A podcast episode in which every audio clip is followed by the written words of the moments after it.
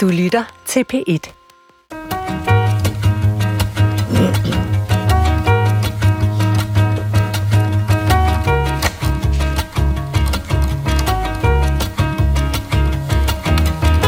kalaallisut oqalussinnaanaq ayorpugут maangaanniil aamma qallunaat kalaallisut nutserneqarna ajormata uan nutserissunnianngilakka Vil ordføreren være så venlig at fortælle mig lidt ja eller nej, om ordføreren ønsker at oplæse det på dansk? Det var et nej. Det vagte opmærksomhed, da politikeren Aki Matilda Høgdam valgte at tale sit hjemlandssprog på Folketingets talerstol og afstod fra at oversætte sit indlæg, så dansktalende kunne forstå det. Sproget mellem danskere og grønlænder er i rivende udvikling i de her år, og det er det, vi skal forsøge at blive kloge på i dag. For du er nemlig stillet ind på det sted på P1, hvor vi ser verden gennem sprogets prismer og aflurer, hvad der gemmer sig i regnbuespektrets mange farver. Og i dag har vi inviteret to grønlændere og en dansker i studiet for at diskutere, hvordan sproget udvikler sig inden for det, som nogen kalder rigsfællesskabet. Og min ene gæst er forfatter og debattør og foredragsholder. Velkommen til dig, Naja Lønge. Tak. Naja Lønge, du er født i Grønland, men flyttede som barn til Danmark og har en grønlandsk far og en dansk mor. Og så skriver du jo romaner og debatindlæg om danskernes forhold til grønlænder og omvendt. Altså, hvor nemt har det været for dig at finde ord for at beskrive din grønlandske identitet? Det har, været, det har været meget svært, og det har faktisk resulteret i en decideret nedtur her for et par år siden. Så det vil sige, det er altså identitet og sprog og kultur er jo sådan en meget stærk markør i forhold til at identificere sig. Øh, og og, og det, øh, det, det har jeg haft virkelig en nedsmeltning over. En nedspaltning simpelthen. Ja, Hvor længe jeg var, jeg var øhm, for et par år siden var jeg ude og holde foredrag, øh, og det har jeg gjort mange gange, hvor jeg sådan har stået altså ligesom op på en taburet og fortalt sådan og sådan som rollemodellen. Øh, her går det godt og så videre. Indtil jeg sådan lige pludselig slet ikke... Øh, jeg begyndte at, at, at græde under en, et foredrag. Hold da op. Ja, og, og, og siden da er, kan jeg slet ikke holde op med at græde. Okay. Jamen, øh, du skal være velkommen til at græde her, men nu må vi jo se, hvordan det går, Naja.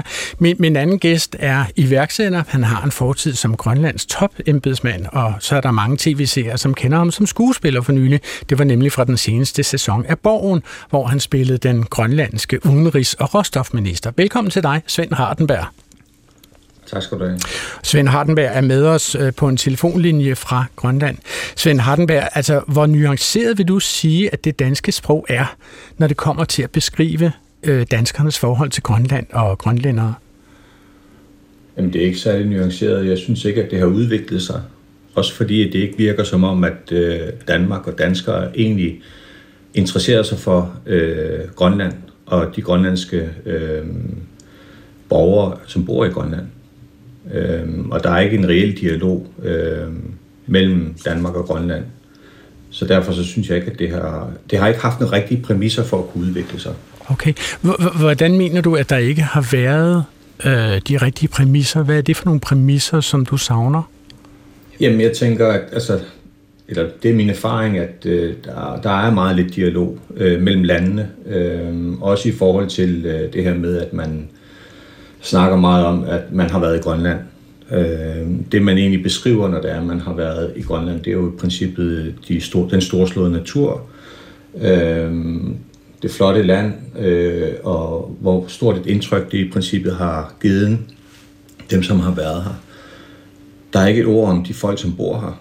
Der er ikke øh, en, en, øh, en beskrivelse af, at man har været i dialog med, med folk, som bor her. Altså lokale. Jeg tænker ikke på danskere i Grønland, jeg tænker på grønlændere i Grønland.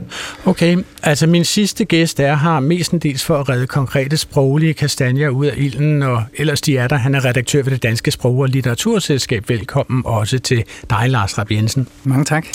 Men Lars, du er her jo også, fordi du er den af vores fast tilknyttede sprogfaglige ressourcepersoner, som har Grønlands erfaring. Og nu kan vi tage udgangspunkt i det, som Svend Hardenberg lige nu har sagt. Altså lad os lige få styr på, hvornår var du udstationeret i Grønland, og hvor længe er det siden, og hvor længe var du det? Jeg var der et år, og det er efterhånden mange år siden. Det var, mens jeg læste, fordi jeg studerede grønlandsk på, øh, på, det, på det tidspunkt i midt, midt 80'erne. Og, øh, På Københavns Universitet. I Aarhus Universitet var Okay, det faktisk. så er der, hvor du kommer fra. Lige præcis. Man kan også komme fra andre steder end København, åbenbart. Det er nemlig rigtigt. Fair nok. Og som det er nok er nogen bekendt, så er det ikke helt nemt for danskere at lære grønlandsk, ligesom omvendt. Ja. Så efter mit første år, så tog jeg simpelthen et års overlov fra studierne og rejste op og fandt en lille bygd, hvor jeg kunne være og var omgivet af grønlandsk talende for selv at blive bedre til sproget. Ja, og så er det jo, at jeg vil tage udgangspunkt i det, som Svend Hardenberg lige sagde nu. Ikke? Fordi nu er det jo, når det er tilbage i 80'erne, at du var i Grønland. Øhm, så går jeg ud fra, at folk, når de spørger dig her, finder de, lærer de dig at kende. Nå, har du været i Grønland, siger de så. Ikke?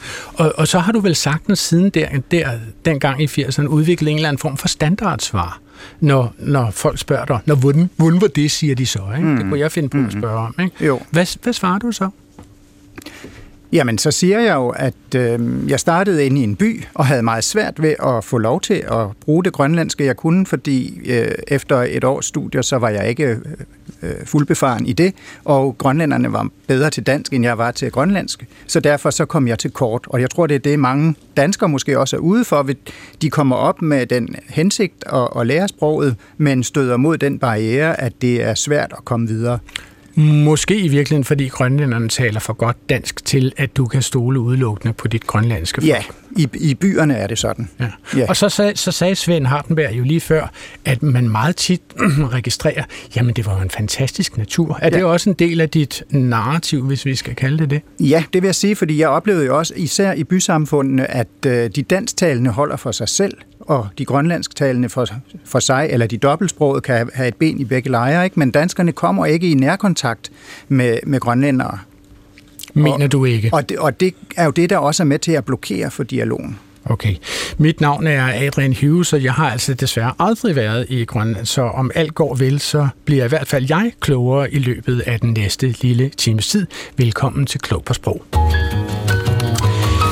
Altså, det er jo meget sjældent, at man på Folketingets talerstol udtaler sig på en måde, som sætter fokus på selve sproget og den handling, der ligger i at benytte et tungemål og ikke et andet. Og derfor synes jeg, at vi skal begynde der. Altså, lad os høre, hvordan det lød, da medlemmet af Folketinget for partiet Siumut, Aki Matilda Høgdam, deltog i en debat om mulighederne for rigsfællesskabet.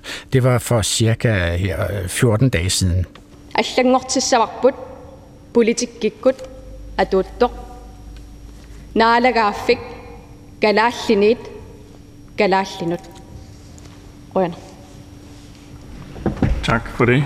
Så vil jeg endnu en gang øh, opfordre til at øh, oplæse talen på, på dansk mod udvidet øh, taletid. Jeg spørger, om ordførende ønsker det. Galashisut oqalussinnaaneq ayorpuvut maangaanniil amak qallunaat galashisut nutserneqarna ayormata ua nutserissunniangilakka vil ordføreren være så venlig at fortælle mig lidt ja eller nej? Ordføreren ønsker at oplæse det på dansk. Det var et nej. Det var et nej. Tak for det. Ja, og det som Aki Mathilde Høgdam siger her i klippet i forkortet referat er, at vi skal ændre den gældende politik for staten fra grønlænderne til grønlænderne. Tak. Og så siger den stedfortrædende mødeleder fra formandstolen, øh, tak, så vil jeg gerne endnu en gang opfordre til at oplæse talen. Det kunne mange forstå, det blev sagt på dansk, og til hvilket uh, svarer uh, Aki Mathilda. Øhm, da grønlændere her på talerstolen ikke må tale grønlandsk, og danskerne ikke vil oversætte for os, så vil jeg heller ikke oversætte for dem. Naja Lønge, lad os begynde med dig. Altså, hvordan påvirker det dig, lad os bare sige følelsesmæssigt, at høre grønlandsk blive talt fra Folketingets talerstol? Altså, de følelser, der gik igennem mig, var, at jeg synes, det var en genistreg. Øhm, fordi det sætter en masse debat i gang omkring det med sproget.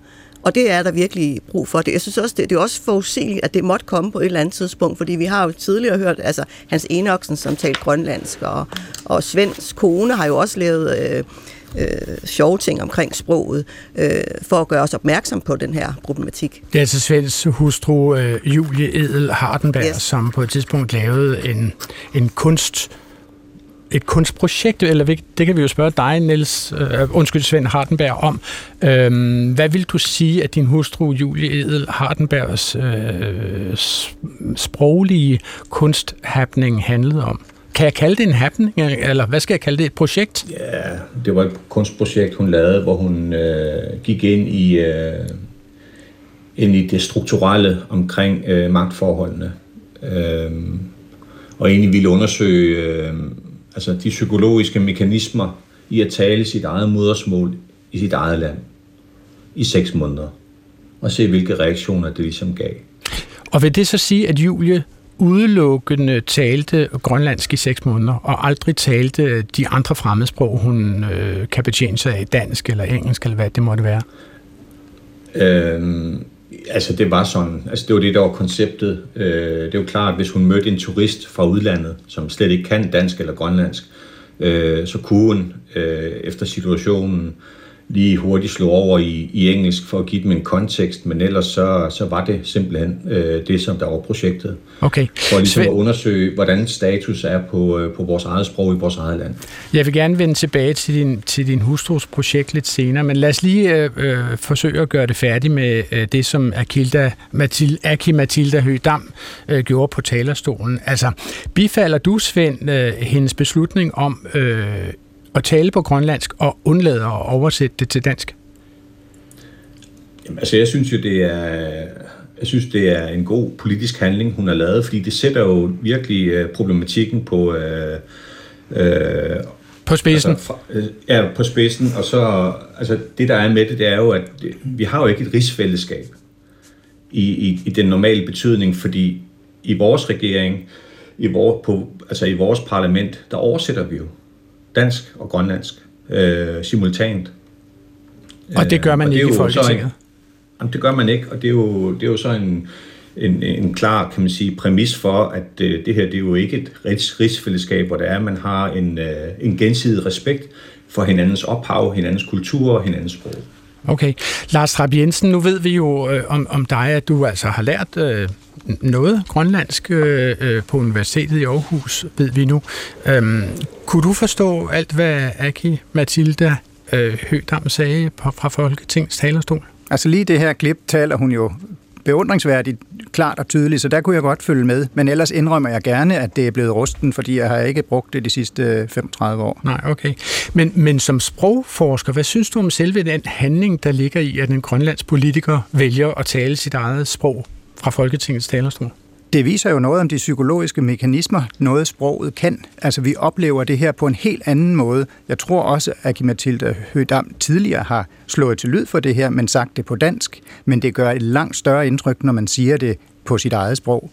Jeg, jeg kan huske også for eksempel øh, palæstinensiske leder Yasser Arafat. Han gjorde det samme. Han var glimrende til engelsk, men insisterede på at tale arabisk for ligesom at gøre, netop som Svend siger, arabisk til et ligeværdigt sprog i en international dialog.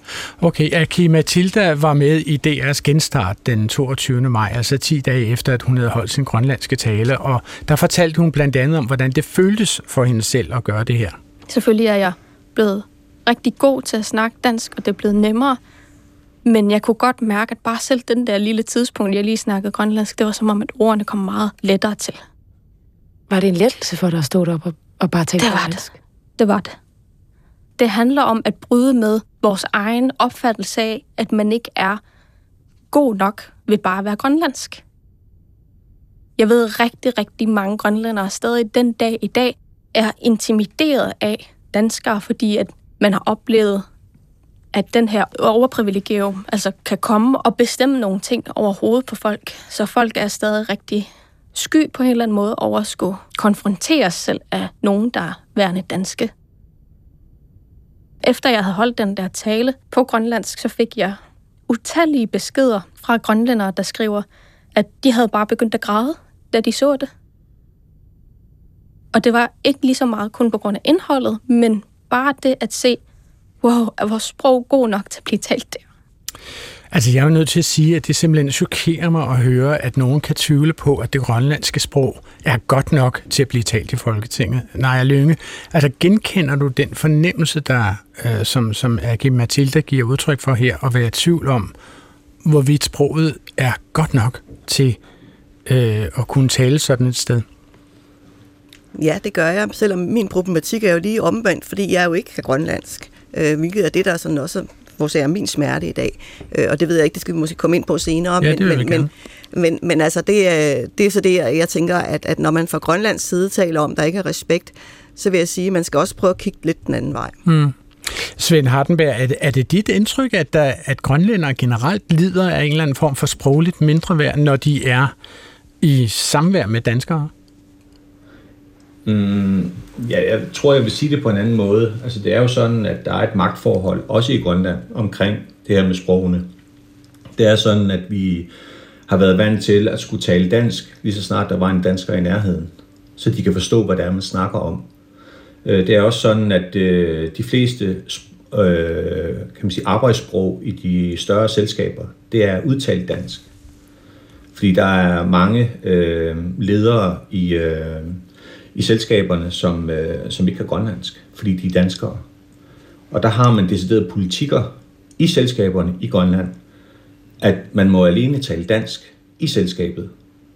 Så man, øh, man udviser jo en, øh, kan man sige, en rimelig kolonialistisk holdning i forhold til det her, fordi man, man gør ikke meget for ligesom at lære det sprog og den kultur, man i princippet øh, er en del af, når der er, man befinder sig i Grønland.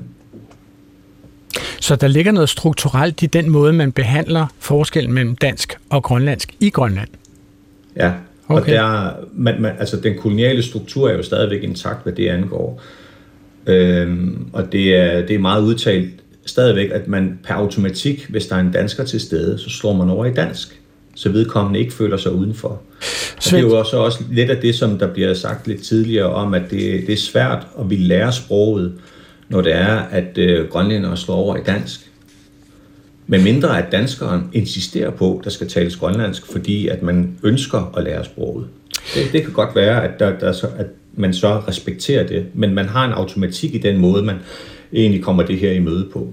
Svend, lad os så gå til uh, din hustru uh, Julie Edel Hardenbergs uh, kunstprojekt, altså hvor hun valgte at tale udelukkende grønlandsk i et halvt år. Ikke? Jeg har kigget lidt uh, i går, da Dagbladet Information rapporterede om det her projekt, så kunne man læse, Julie Edel Hardenberg, kunstner, blev meget upopulær blandt Nuuks overklasse, da hun nægtede at tale dansk i et halvt år. Hun blev ikke inviteret hjem og fik ikke bord på restauranter. Den billedtekst, jeg har fundet. Ikke? Ja. Altså, Svend, er det urimeligt at bruge ordet nægte i den her sammenhæng? At Julie... Nej, nej ja, ja, altså det, jeg, jeg synes, der er nogle negative konnotationer der. Fordi hvor, hvorfor skulle hun nægte det? Hun, hun, hun insisterer jo på at tale sit eget sprog i sit eget land. Det er ikke det, man ligesom forsøger at, at gengive. Man forsøger at give en negativ konnotation ind ved at sige, at hun nægter at tale dansk. Altså information, som vi jo betragter som en relativt woke avis, øh, vil jeg sige, ikke? Eller måske den mest woke avis, vi har. Øh, et andet sted i samme artikel, der blev projektet omtalt som, at Julie Edel Hardenberg, din hustru, insisterede på at tale grønlandsk. Er det bedre at sige insisterede på at tale grønlandsk? Eller hvad siger du til det, Svend? Ja, altså jeg synes også, at altså, hele gengivelsen viser jo, at det er ud fra et dansk narrativ, at man gengiver den situation, fordi man forstår det også sådan i Danmark. Fordi man, ud, man, man ser det fra sit eget perspektiv, øh, dansk og danskhed og dansk forståelse.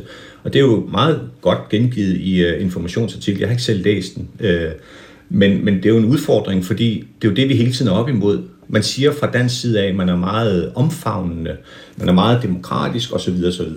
Men det her, det viser jo bare noget andet, at der helt generelt i den danske selvforståelse er en misforståelse omkring forholdet Grønland-Danmark. Og nu spørgsmål fra lytterne. Og mens vi er her, så vælger vi et par spørgsmål fra vores bunende indbakke af mail, som lytterne har sendt til os på klog på sprogsnablag.dr.dk. Og man kan jo sige, at hele den her udsendelse er sådan set et 56 minutter langt svar til Bent Lyngård, som har skrevet til os fra Aalborg, at han efterspørger en podcast, som handler om det, som han omtaler som magtsproget mellem Danmark og Grønland. I forlængelse af, at han har haft tre arbejdsår i Grønland, så ønsker han, at vi dykker ned i landet, som først var en koloni, skriver han, så blev det til et amt, og nu har det selvstyre under rigsfællesskabet og meget, meget mere.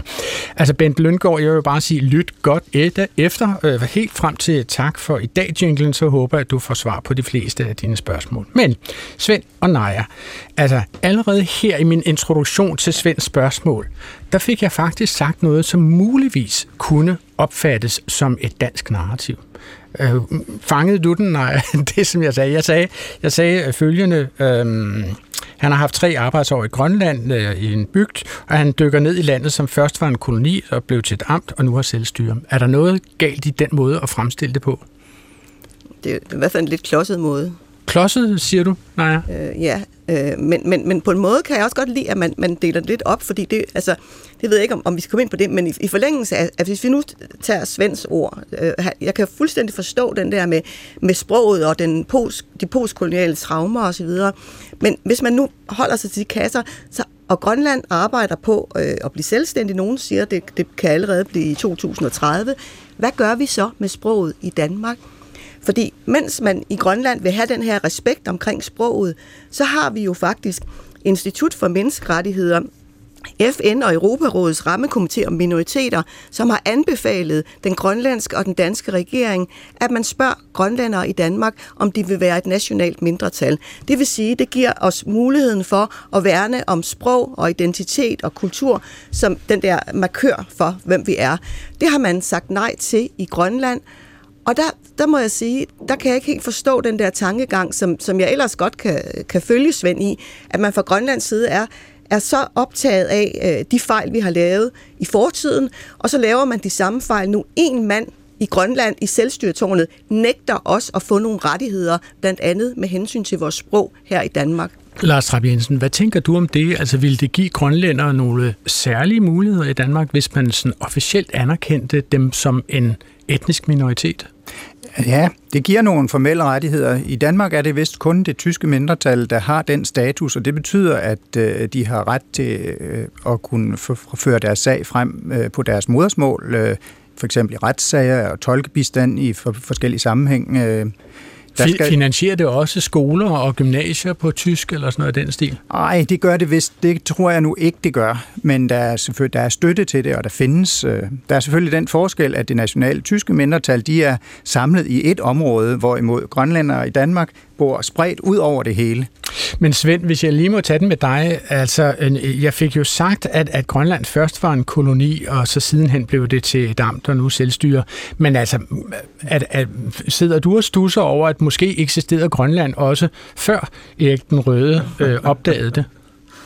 Jo, det er fuldstændig korrekt. Altså i, i, i den måde, som vi fortæller det til vores børn, så startede vores historie ikke med koloniseringen af Grønland i 1721. Det startede langt tidligere.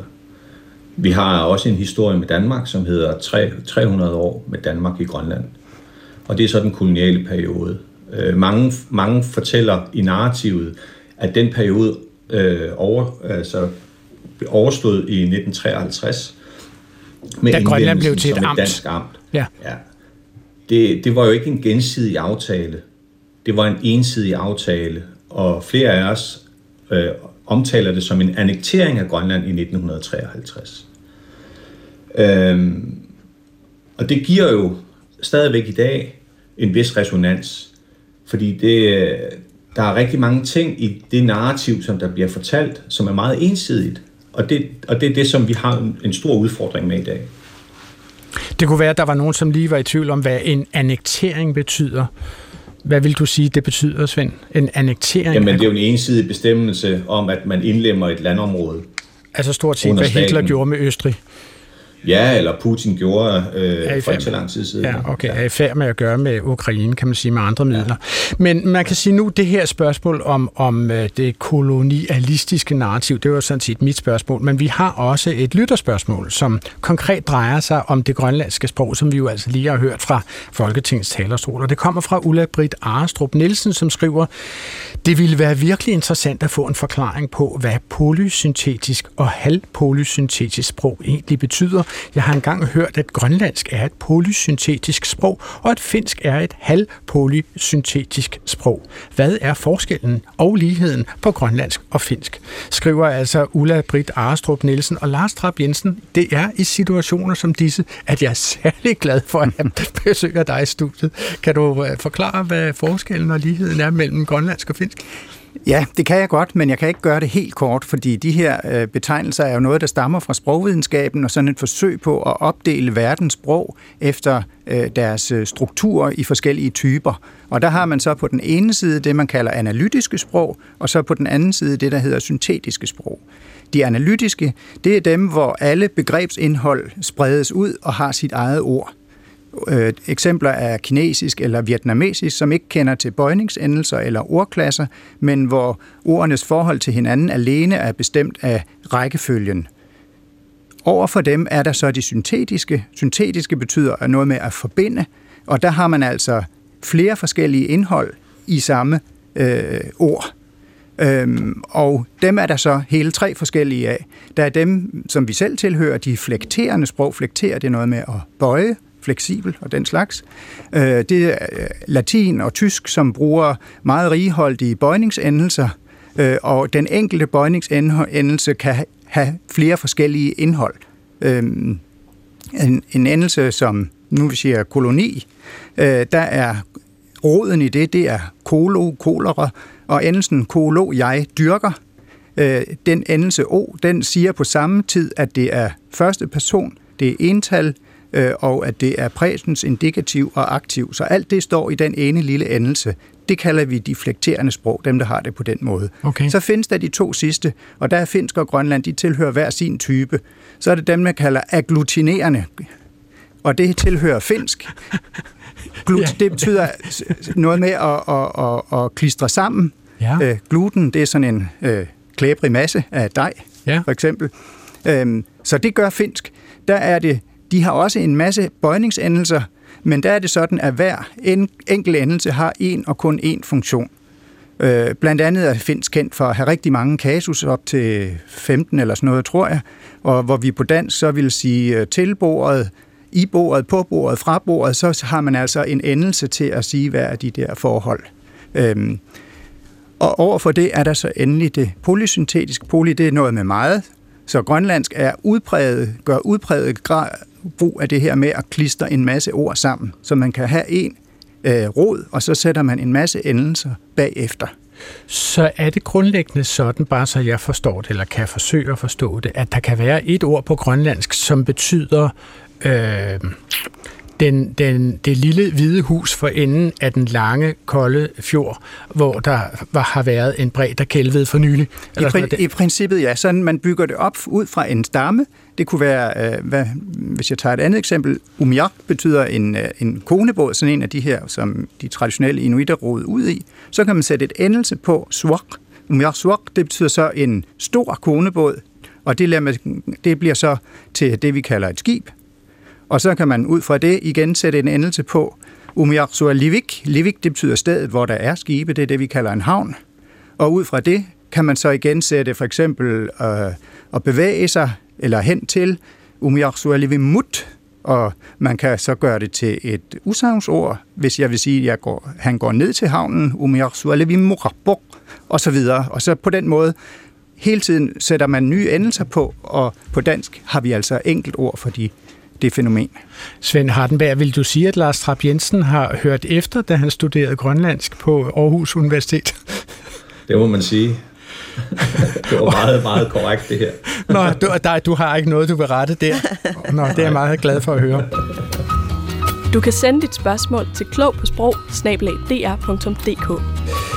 for du har nemlig stillet ind på Klog på Sprog i dag om sproget om og mellem Grønland og Danmark, og med os på en telefonlinje fra Grønland har vi Svend Hardenberg, iværksætter, tidligere departementchef og skuespiller, og her i studiet i DR-byen har jeg selskab af Naja Lønge, forfatter, debattør og foredragsholder, og også selskab af Lars Trapp Jensen, redaktør ved det Danske Sprog- og Litteraturselskab. Nu vil jeg gerne tage en runde med jer om, hvordan I mener, at danskerne ser på grønlænderne og omvendt, og jeg vil lige gribe tilbage til noget historisk, en såkaldt oplysende udsendelse i Danmarks Radios fjernsyn fra 1960. I tv-oversigten blev udsendelsen her beskrevet. Øhm, Grønland før og nu. En reportage om et land på overgangen mellem primitivitet og industrialisering. Grønlænderen hygger sig, i at få sig. Ved dette fællesskab her bor man, spiser, laver mad, sover og formerer sig. Det virker aparte for os, men man skal Lad være med at betragte det som noget sært og mindreværdigt, for grønlænderen har tradition i denne form for hjemmeliv. Det viser sig også, at mange af de familier, som er flyttet ind i moderne huse med mange værelser, flytter sammen i et eneste og bebor det. Når man hernede fra måske siger, at det er forfærdeligt, sådan kan man ikke bo, ja, så er det et spørgsmål, om vi ikke har honette ambitioner på den grønlandske befolkningsvejene. Men noget andet er så, at vi skal have det. Det er den danske stats opgave, og ikke alene opgave, men også ønske at højne og forbedre levestandarden i vort nordligste amt, sætte en udvikling i gang, forbedre levemulighederne Det skal så bare gøres i en takt, så grønlænderne har mulighed for at følge med og har råd til at følge med. Ja, Lars Reib Jensen, er der sproglige karakteristika, som du hæfter dig ved i den her beskrivelse af, hvordan grønlænderne bor i den her reportage fra 1960? Ja, altså det viser jo meget godt, det vi snakkede om før, ikke? at det er, set fra, det er set fra dansk side, og der er nogle generaliseringer, som er problematiske. Altså for eksempel beder jeg mærke i, at han sagde grønlænder røn. Altså det er ligesom, øh, løven er et farligt dyr, at så kan man sige, at grønlænderen er sådan og bor på den måde. Ja. Hørte du også, at han sagde, at øh, det er her, de formerer sig? Ja. Hvad siger man om grønlændere, når man bruger ordet formerer sig? Ja, men man er jo hen i, man, det er jo normalt dyr, man bruger det ord om. Okay. Svend Hardenberg, hvad vil du sige? Jeg så, at du, du, du smilede over hele femøren, da du hørte det her klip. Hvad vil du sige karakteriserer det blik, som udsendelsen her øh, giver på grønlænderen? Grønlænderne? Nu, ja, altså nu er det jo et historisk tilbageblik fra 1960, men jeg synes, det er meget godt gengiver den måde, man så på Grønland og grønlændere på dengang. Og der er jo stadigvæk meget store, kan man sige, effekter af, af det syn, stadigvæk. Vi er jo ikke ligeværdige i et rigsfællesskab, som vi tidligere drøftede. Øh, og det, der er min opfattelse og min erfaring, er, at vi ikke bliver set som ligeværdige. Altså, vi bliver ikke set på lige niveau, vi er under. Naja Lønge, nu har jeg jo set på Wikipedia, at du er født fem år efter, at den her udsendelse blev bragt. Altså, hvor meget af det, det her danske syn på grønlændere mener du, at du er vokset op i her i Danmark? Jamen, det er fuldstændig det, jeg er vokset op med. Jeg har skammet mig hele mit liv over at være grønlænder ved at bo her i Danmark. Og så vil jeg sige, det, det er selvfølgelig et meget gammeldags øh, klip, for, som Svend siger, for den tid. Men, men, men det er desværre ikke blevet bedre i dag, fordi det, der er sket, det er, at, at, at, at nu hvor Grønland har selvstyre og, og er på vej mod selvstændighed, så er danskerne de nærmest blevet endnu mere ligeglade. Så vi ser kun problemerne. Og det betyder, at jeg som, som grønlænder i Danmark, jeg kan ikke skåle nytåret ind, uden først at skal redegøre for bloktilskud og overgreb på børn og selvmord osv. Øh, Øh, det, det, det, det er benhårdt arbejde at være grønlænder i Danmark.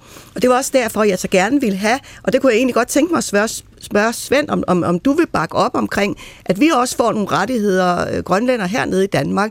Fordi Lars, du var inde på, du, du nævnte det, det tyske mindretal, men, men, men, men jeg vil godt pege på, nu var du selv inde på, i forhold til sproget, Finland, vores nordiske øh, øh, naboer, der har vi faktisk rigtig gode modeller i forhold til øh, minoritetsstatus, og de er, de er ikke ens, men måske lidt overlappende, og hvor, hvor vi meget nemt kunne få, øh, for eksempel samer har et, øh, en bestemt måde, og på en anden måde... Altså samer har, samer har, har minoritetsrettigheder og, i de ja, nordligste... Og, og så vi skal slet ikke op, øh, opfinde den dybe tallerken igen, men vi skal måske kigge mod nord, og så skal vi ligesom se på, jamen, hvordan får vi så, øh, hvordan får vi så det her... Øh, integreret ja. i det danske men, men det var jo sådan set et spørgsmål til dig, Svend Hardenberg. Altså, øh, er, der, er der noget til hinder for, at øh, øh, den grønlandske regering arbejder for, at grønlændere får minoritetsstatus i Danmark? Altså, jeg må alle indrømme, at jeg har ikke skænket det mange tanker, fordi jeg synes, vi har nogle helt basale problemstillinger i, hen, altså i, i forhold til vores eget land og de rettigheder, vi har hos os selv. Øhm, så altså det, det må jeg lige indrømme, det, okay. det er måske mere et spørgsmål for sådan nogen som Agi Mathilde og, og så videre, som sidder i Folketinget i Danmark. Ved du hvad, jeg vil gerne lige gå videre, fordi det var jo selvfølgelig et øh, grotesk meget øh, gammelt klip, vi valgte at bringe fra 1960. Det er jo altså 50 år gammelt, der ovenikøbet en smule mere end det. Men, men, men den her historie bliver jo opdateret løbende, kan man sige. Fra officielt dansk side, så gøres der jo meget om at fortælle om de nære bånd, som der er i rigsfællesskabet. Altså det, som nogle af os kalder rigsfællesskabet mellem Danmark og Grønland. Øh, DRTV TV rullede for eksempel fortællingen ud i maj 2022, og der lød det sådan her. Der er flere tusinde kilometer hav mellem Danmark og Grønland. Vores lande er langt fra ens, men vi er en del af hinandens historie.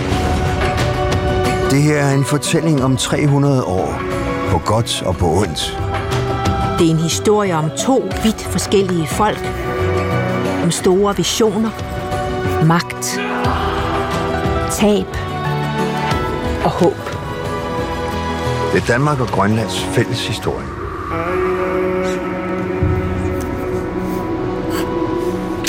Naja og Svend, altså er der blandt jeres øh, landsfælder i Grønland den her forståelse af, at Danmark og Grønland hører sammen? Overhovedet ikke. Det bliver kaldt det, det, såkaldte rigsfællesskab. Og jeg tror, jeg har været den eneste, der sådan rigtig der har stået, altså ligesom har været fortaler for rigsfællesskabet. Men det, det er jeg sådan, øh, fra, fra sidste uge har jeg holdt op med det. Okay. Fordi nu er det gået op for mig, at Grønland de står med et forfatningsudkast, så nu vil jeg arbejde på, at vi får nogle rettigheder hernede i stedet for. Og, og, og Svend, jeg synes ikke, du skal kaste den videre bare til, til Agi, fordi at det er faktisk i Grønland deroppe, dine naboer deroppe, det er dem, der bestemmer, der siger nej. Ja, men altså Svend, lad os bare tage det her battle i uh, live radio.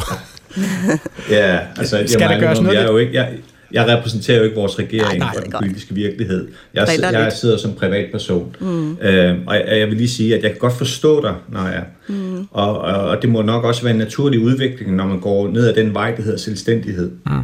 Og man selvfølgelig også skænker det øh, en tanke og begynder at, at lægge en plan for den proces. Mm. Men Svend, hvis vi lige går tilbage til det klip, vi lige har bragt her i radioen. Ikke? Altså den, det er jo en serie, som forsøger at give et mere nuanceret billede af forholdet mellem Grønland og Danmark. Og den bruger jo bevidst øh, udtrykket, det her forhold har eksisteret på godt og ondt. Altså hvad synes du om den nuancering, Svend?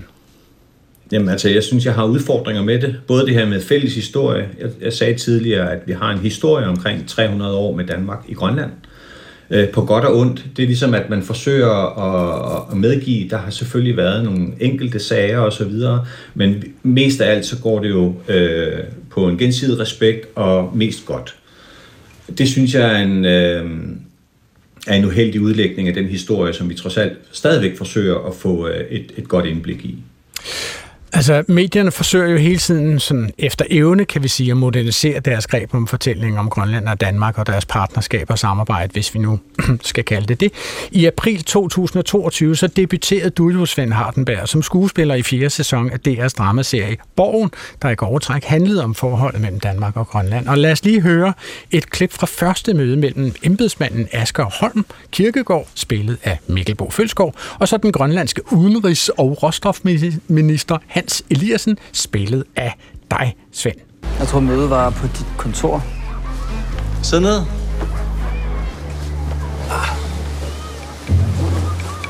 Øhm, Kage? øh, I vil du selv bagt? ja tak, ja tak. Ja, Ja, du tager bare. Kaffe? ja tak. Hvornår, øh, hvornår kommer de andre? Din administration, din afdelingschef, embedsfolkene. Nej, det er da bare os to. Vi tager den der selv. Det kan, det, det, kan, det kan vi ikke. Det må vi ikke. Det, det, vi er jo ikke på niveau. Du er minister, jeg er embedsmand. Det går. Det, Vi taler lige principper nu, ikke? Altså, Grønlands undergrund tilhører Grønland. Og lige så snart olieindtægterne begynder at komme, så udfaser vi bloktilskuddet. Og når det er udfaset, så tilhører olieindtægterne Grønland. Men jeg tænker, København har vel også et ønske om at få nogle milliarder. Jeg skal simpelthen lige tisse. Hans, må jeg låne toilettet? Svend Hardenberg, tillykke med den her debut. Det var jo med bravur, vil jeg sige. Men, men du har jo også en fortid som Grønlands topembedsmand, altså chef for landstyreformandens departement. Og så dermed har du jo været den højst øh, placerede grønlandske embedsmand. Synes du, at Borgen, tv-serien Borgen, gav et retvisende billede af den danske regerings, ja, kan vi kalde det togtrækkeri med den grønlandske regering, om noget, der primært handler om økonomi? Ja, altså det, det er meget godt gengivet, øh, det må jeg sige. Øh, det er jo sådan, at øh, Danmark ikke har noget reelt ønske om, at Grønland bliver selvstændigt. Og alt, alt bliver jo lavet ud af det narrativ, ud af den virkelighed øh, i forholdet mellem Grønland og Danmark. Og det er jo så også det, vi, øh, vi oplever. Selvstyreloven er jo ligesom delegeret ud af det danske folketing, og der har du også magtforholdet. Øh, og det, det er typisk og ofte det, som man oplever, også som grønlandsk embedsmand i Grønland, at der er et meget stærkt magtforhold i forhold til det. Og øh, det er meget besværligt øh, for det danske embedsværk at, at kigge positivt på ønsker, øh, udviklingstendenser osv. fra Grønlands side. Nu selve det her med bloktilskuddet, som, som Naja Lønge lige sagde før, at det skal man stå og forklare hen over kransekagen nytårsaften og den slags. Ikke? Altså, hvor, hvor vigtigt vil du sige, bloktilskuddet er som en faktor i diskussionen om Grønlands selvstændighed? Jeg synes, det, det ikke burde være eksisterende, øh, fordi man bruger, man bruger det som en stopklods. Hvordan vil I blive selvstændige, når, når, når vi har det her bloktilskud, som nu er nået op på hvad, 4,1 milliarder? Øhm, 4,1 milliard for et land som Grønland øh, er ikke mange penge. Det burde det ikke være. Det er mange penge for en privatperson, derfor så bliver det et øh, ikke-argument, man egentlig kommer til at diskutere mellem to privatpersoner. Fordi det er mange penge for dem. Det er ikke mange penge mellem staterne. Øh, og det burde det ikke være, når vi sidder på så mange ressourcer. For eksempel det årlige øh, budget for DR, det er 3,6 milliarder. Og hvor mange ansatte er I? 1500? Altså mange penge. Nu bliver du Nå, jeg, siger bare, jeg siger bare altså i, i, forhold, i forhold til sammenligningen, hvis du begynder at sætte det i kontekst, så begynder det at være noget, man kan diskutere. Men man slynger det hele tiden mod os, når det er, man siger, I kan jo ikke, øh, I kan jo ikke blive selvstændige, fordi I mangler de her penge. Det er sådan noget, man kan, hvis man, hvis man tilfældigvis råder over en hel orkestergrav og en dirigent, så kan man spille folk ud af scenen, når de begynder at sige noget ubehageligt. Men, men Svend Hardenberg, altså, øhm, jeg øh, vil faktisk gerne øh, forsøge at dykke lidt ned i de konkrete ord, som vi har i øh, på dansk i hvert fald, og, og se, hvor vi kan finde sproglige spor af kolonialisme, og vi har jo berørt det lidt drøbvis i løbet af udsendelsen.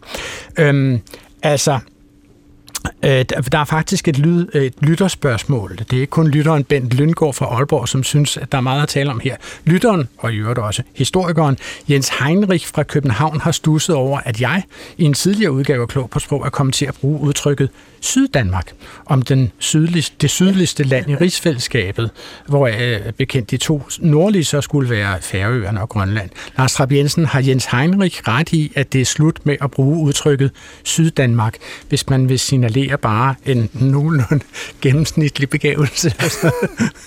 øh, hvis jeg nu skal bevare den gode stemning, så vil jeg sige, ja, jeg synes, han har en pointe her. Har Okay. Jeg, jeg ser også, at Svend smiler i Grønland, og nej, altså, det er jo det. Altså, der ligger jo underforstået det her med, at hvis, hvis vi er Syddanmark, så er de andre Norddanmark. Det vil sige, der er et land, som er Danmark. Og så er man ude i den der annektering, som Svend talte om ja, tidligere. Ja, altså grønlænderne, de vil bryder sig ikke om at blive kaldt norddanskere. Du har jo også en, en, en, en familie i Wales, forstår jeg. Og hvis man begynder at kalde dem for vestenglændere, så tror jeg heller ikke, det vil falde i god jord. Okay, godt. Nu skal jeg forsøge. Jeg, jeg går ud fra, nu satser jeg på, at det er totalt med øh, klorin renset ud af mit ordforråd. Ikke?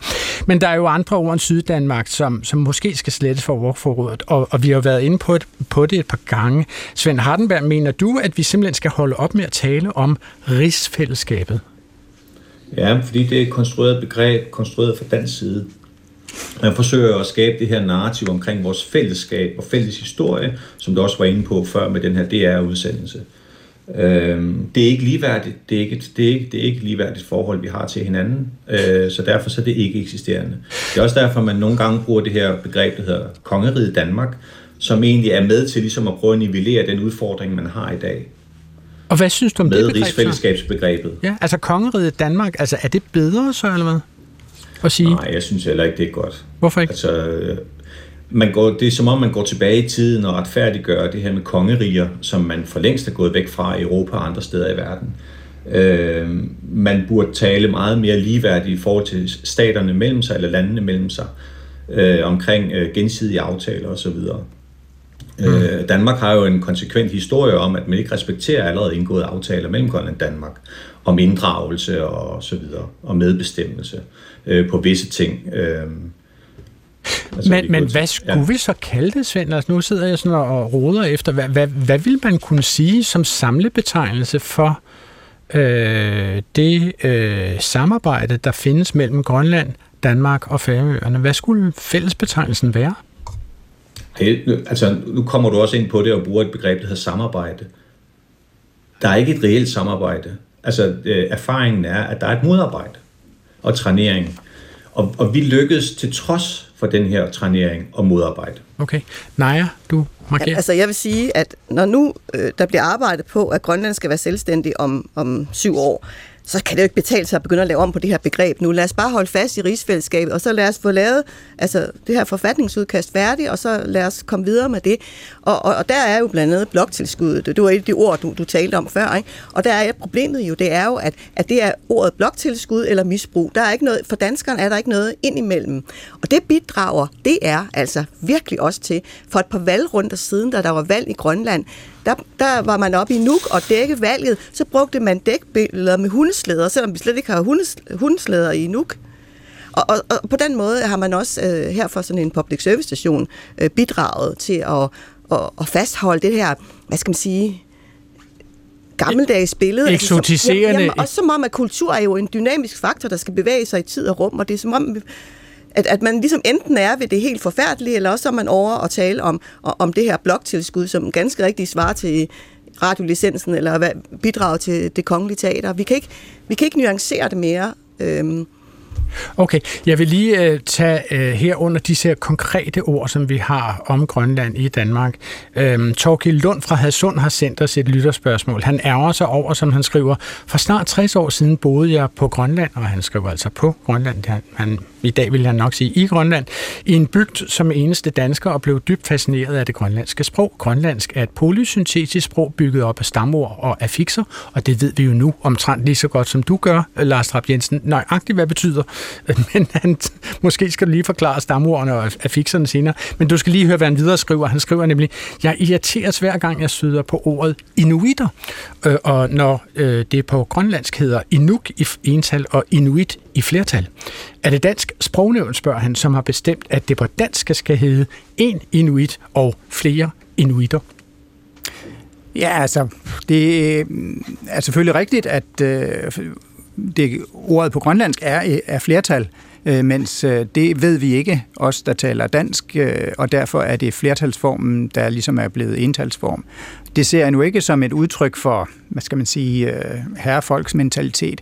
Det er, er ikke usædvanligt, vil jeg sige, at man, hvis man støder på låneord fra sprog, man ikke kender særlig godt til, så kan man ikke forlange, at man ved det. Altså, hvis man tager et sprog som italiensk, så har de en flertalsendelse på e eller i, og det er det, vi ser i ord som øh, øh, broccoli, eller grissini, eller gnocchi og sådan nogle ting. Ikke? De er også flertal på italiensk, men på dansk, der siger vi jo en broccoli, ikke en broccolo, som det hedder på, på italiensk. Det vil lyde mærkeligt i danske ører. Øh, så den forsimpling sker der. Så det du siger er, at man skal acceptere, at når man er på et andet sprog, end ordet kommer fra, så må man også acceptere, at det ord bliver bøjet på den måde, man bøjer ting på, på det sprog, som man nu bruger det i. Det har jeg en vis forståelse for, for internt i Danmark øh, at er det jo lige meget, øh, hvilken form det har på det långivende sprog. Svend Hardenberg, må jeg spørge dig, altså synes du, det er upassende, hvis jeg over for andre omtalte dig som inuit? Altså ville det være mere korrekt, hvis jeg omtalte dig som inuk? Ja, det er korrekt. Det sidste? At omtale mig som en inuk. En inuk. Og jeg synes også, det er underligt, at man... Altså, jeg forstår argumentationen, når man taler om låneord fra andre, øh, andre egne, altså andre lande, men her der taler vi jo trods alt om 300 års rigsfællesskab, nu tager jeg det i citationstegn, ikke? at man ikke har fundet ud af, at det er Inuk og Inuit. Så du mener, at danskerne burde simpelthen lære det? Jamen altså, man, man påstår jo, at man har et reelt fællesskab, og vi er i lige, og så videre, og så videre, og man har en fuld forståelse af, hvor det er, vi er i verden. Det har man jo ikke, og det viser det her jo også med tydelighed. Okay, og så, så skrev altså Torgild Lund fra Hadsund, han skrev det her med, at han øhm, havde været udstationeret i en grønlandsk bygd, og nu kan jeg se, at nu øh, samtidig så er det lidt, øh, at man i tvivl om, man skal skrive bygd eller bosted. Kan du forklare mig det, Svend Hardenberg? Altså, hvad er forskellen mellem en bygd og et bosted? Nej, det kan jeg ikke forklare forskellen på. Øh, det må jeg lige indrømme. Men er der noget altså, galt i at bruge byg, byg, byg, Nej, altså bygd er jo et ældre begreb, og man har jo i princippet også drøftet det her for nyligt hos sig selv, hvordan man egentlig skal omtale det her med by og bygder, fordi det er heller ikke en korrekt øh, angivelse af, hvor det er, man er henne. Øh, så, så det er også til debat hos os selv. Så Lars? der kommer nok et, øh, et facit på det. Ja, jeg tror også, det er et opgør med kolonitiden, fordi man jo øh, tilbage snakkede om kolonier og ja, udsteder, hvis man går helt tilbage, ikke? og så har man lavet det om til byer og bygder, men stadigvæk det her, den her tanke om øh, en, en, en central by, og så nogle satellitter ude rundt omkring. Ikke? Mm. Og det er ligesom alle de medbetydninger, som klæber til, til den terminologi, man ønsker at gøre op med. Okay. Naja Lønge, nu nævnte du lige før det her med, at dansk fjernsyn viser billeder af hundeslæder. Ikke? Mm-hmm. Og, og en af de mange grunde, jeg har haft til at lave den her udsendelse med jer her i dag, det er, at jeg for nyligt var inde og se dokumentarfilmen Twice Colonized. Den er lavet af filminstruktøren Lin Aluna, som øh, portrætterer Inuit-advokaten Ayu Peter, og på et tidspunkt så møder hun en dansk samarbejdspartner, en ven faktisk, Rasmus Holm hedder han. Han morer sig over, at han synes, det er sjovt, at en sagfører, som slår til lyd for oprindelige folks rettigheder og kultur, kommer gående med en kop to-go-kaffe i hånden, og så udspiller det følgende sig. Every second time I meet you, you, you it's with a, a Starbucks uh, cup in, in your hand. Mm. Um, you look pretty Western urban in a lot of ways to me. Yeah. Um, so already your opinion and your uh, image of what it should be to be an Inuk is already from a colonial perspective. Sure. Yeah. yeah. Because you want to see me as a pure Inuk no, I don't, I don't. Uh, 300 years ago without a Starbucks. That's so colonial. Yeah. yeah. It is. Well, you call yourself Inuit. Uh, you're smoking and you're drinking and you're having a coffee or you're speaking in English and you're traveling to all these Western countries that is so 500 years ago way of thinking. The rest of the world is allowed to continue in a modern life, and um, the indigenous people should just remain indigenous in the way that the colonizers think of the indigenous people. No, fuck you. We want to be part of this uh, industrialized uh, modern world, but we want it from our perspective and we want it from the way we see things, not the way it is imposed on us. Og det, som Ayo Peter siger her i mit forkortede journalistiske referat, er, at hun ikke vil acceptere, at hendes ven bemærker, at hun kommer gående med noget så moderne, vestligt som en kop to go kaffe. I det ligger der også, at han undrer sig over, at øh, et medlem af et oprindeligt folk benytter alle de moderne redskaber, som det kunne være computer eller sociale medier, eller tager fly til New York og andre steder for at tale de oprindelige folks sag. Det er hendes sag og hendes sag alene, og hendes folks sag, hvor mange af de moderne fænomener og virkemidler, hun vil betjene betjene sig af. Naja Lønge, synes du, altså ligesom Mario Peter her, at det er upassende at bemærke det her med to-go-kaffen? Ja, det, det er det da. Øh, men, men, men den er så rimelig uskyldig. Her i Danmark, der, er det sådan, der, der, der bemærker man, øh, øh, når, når en grønlænder kommer med en guldøl. Og det bliver, sådan, det bliver meget sådan de der smerter omkring det, man taler om. Og, og det er det, der så gør, at, at man så kommer til, altså man, man, man, man ikke bare bliver irriteret over, at man selvfølgelig er en del af udviklingen at komme med en to-go-kaffe, men at man rent faktisk også bliver, altså set ned på og kommer til at skamme sig. Altså, jeg synes, det er, det er faktisk virkelig slemt i Danmark. Ja. Øh, Svend øh, Hardenberg, jeg noterede mig, at du sad og smilede, da du hørte den her scene. Altså, øh, det som jeg hæfter mig ved her, det er, at ham her, Rasmus Holm, er Arjo Peters ven, og han ligner jo simpelthen en, der bliver stokkeprylet med en mursten i ansigtet, mens Arjo Peter siger det her til ham. Altså, genkender du den her problemstilling? Bliver du også ligesom beskyldt for at være lidt for moderne, hvis du skal tale grønlænderes sag? Egentlig ikke, men, men, altså, men jeg, jeg, altså jeg forstår fuldstændig, hvorfor det er, at han, han får den der tilbagemelding, fordi det er jo fuldstændig uden for kontekst, at han ligesom lægger det der op. Altså det er jo som om, at vi skal være sådan et frilandsmuseum uden form for muligheder for udvikling, og det, det er jo ligesom at tage os ud af, af den normale verden og prøve at placere os ind i et romantiseret billede af, hvem vi burde være. Øhm, altså, vi har jo alle sammen mobiltelefoner på internet osv. videre. Altså, vores samfund i dag ser jo fuldstændig anderledes ud, end det øh, øh, sådan øh, i realiteten i forhold til, hvordan vi så ud her for 50 år siden, 60 mm. år siden. Altså, Lars Trapp Jensen, øh, som en, som øh, har et forhold til Grønland, altså, hvad tænker du om den her udveksling mellem Ayu Peter og hendes, hendes danske ven? Jamen, hun er jo en skarp analytiker, og det er jo det, vi hele tiden skal tænke på, at øh, det kan være meget sundt en gang imellem at blive konfronteret med vores øh, fordomme. Og det kan godt være, at det enkelte menneske kan sige, at øh, jeg er ikke racist eller sådan noget, men det er ikke nok at sige det. Mm. Det er jo noget, der ligger i underbevidstheden tit at styre vores adfærd, vores opfattelse, vores holdninger, og, og noget af det er sprogligt. Men nu siger du, at du var i Grønland udstationeret, eller du tog et arbejde deroppe i et års tid for at lære grønlandsk blandt andet andet. Mm. Altså har dit syn på grønlændere ændret sig øh, i den tid, du har været tilbage i Danmark? Uh, ja. har det ændret sig?